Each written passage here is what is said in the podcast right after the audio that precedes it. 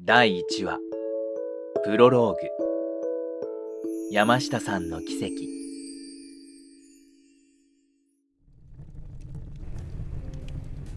談話室は暖炉の火で暖かく先ほどの客4人が夕食後のコーヒーを飲みながら話をしていた。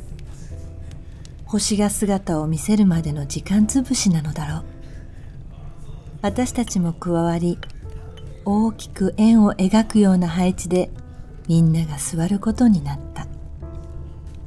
今夜の客はこの6人で全員のようだ。白装束の連れの男性は山下と名乗った。山下さんは50代半ばといったところか人の良さそうな雰囲気だこのペンションのオーナーとは友人同士でここへはよく来るのだと言った。若い二人はさゆりさんと健吾さん。北海道から旅行に来ていた。肝心の白装束は何も喋らない。私は彼に興味があるのだが。古川さんはどちらから私たちは岡山からです。でも私出身は飯田なんですよ。あち村に来たのは初めてですけど。あそうでしたか。飯田ご出身で。山下さんはどちらから？あ私は中津川です。え今回はこちらの佐伯さんに温泉と雄大な星空を楽しんでいただこうとご案内したんです白装束の人佐伯さんって言うんだ。あの佐伯さんは何のお仕事？こらなんだい幸子。唐突に。いえいいんですよ。私はちょっとした講演活動をしておりまして山下さんが毎年こちらで講演会を企画してくださるんです。おかげで今年も来ることができましたへえそうなんですね。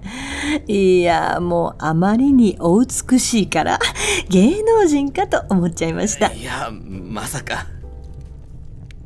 この人がどんな講演をするのかも気になったけれど焦りは禁物。ゆっくりと雑談をしながら真相にたどり着くのを楽しもう。幸い佐伯さんの笑顔は穏やかで怪しげな団体の教祖には見えない年は綺麗な顔立ちで若くは見えるけど40代前半くらいだろうか。いやそれにしても昨日までの他人同士がこうして同じ場所に居合わせるっていうのは一つの奇跡ですよね。もし誰か一人でも今日ここに来ないという選択をしていたら実現しなかった瞬間ですから。何？このドキドキ。私たちがここに居合わせているのは奇跡ってこと？そうだ。せっかくなんで皆さんこれまでに皆さんが出会った奇跡というものをここで紹介し合うのってどうです？それ面白そう。幸子の大好物が来たね。はい来ましたそれで山下さんはどんな奇跡を体験なさったことがあるの？あこれを奇跡って言うんだという光景に出会ったのはあれが最初で最後のことです。30年ほど前の話なんですが夏のある日私は妻と娘を車に乗せ青森の九戸街道をドライブしていました。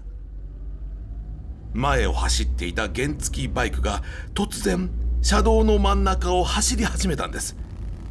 ジージャン姿の運転手はオレンジ色のヘルメットをかぶっていました。左に寄ってくれれば追い抜けるのにわざと追い越させないようにするわけです。そして何度も左上の方を眺めて後ろを気にし始めました。私たちも後ろを振り返ってみたんですが山を削った谷間を走る道なので雑木林しか見えません。なんだこいつ。止まれって言ってんのかしら？何のために？するとバイクは道の真ん中で止まってしまったんです。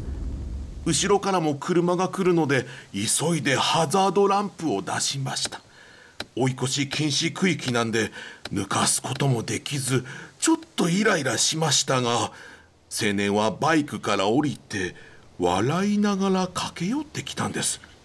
こちらも慌てて窓を開けたんですがその時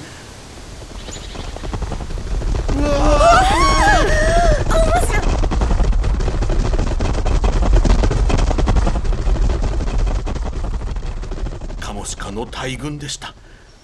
青年のバイクの真ん前を駆け抜けていったんです。すごい土煙で。娘は「お馬さんだ」と言いましたがいえあれはカモシカでした。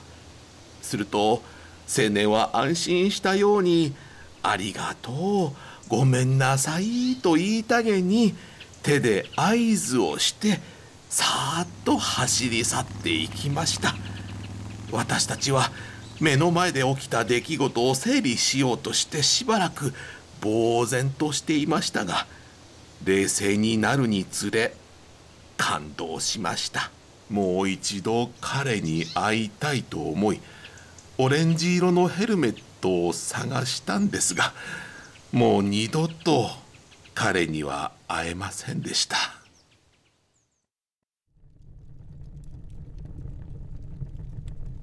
妻はあの人はマタギの血を受け継いでいる人で動物の匂いがわかる人だった。とか勝手な理由付けをしてましたが私はいや未来に起きることが見えたんだと思いました。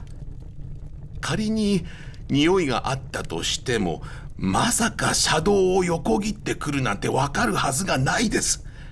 動物たちは何かの危険があった時群れで一気に走ると聞いたことがあります。彼はその何らかのエネルギーを察知して前もって危険を回避したんだと思いました。じゃないと後続の車をわざわざ止めたりしません。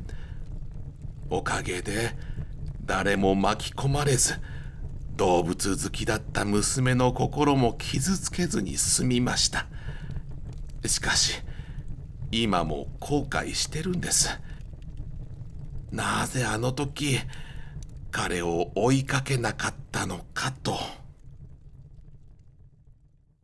山下さんの話の途中からさゆりさんが険しい表情で泣き始めていた。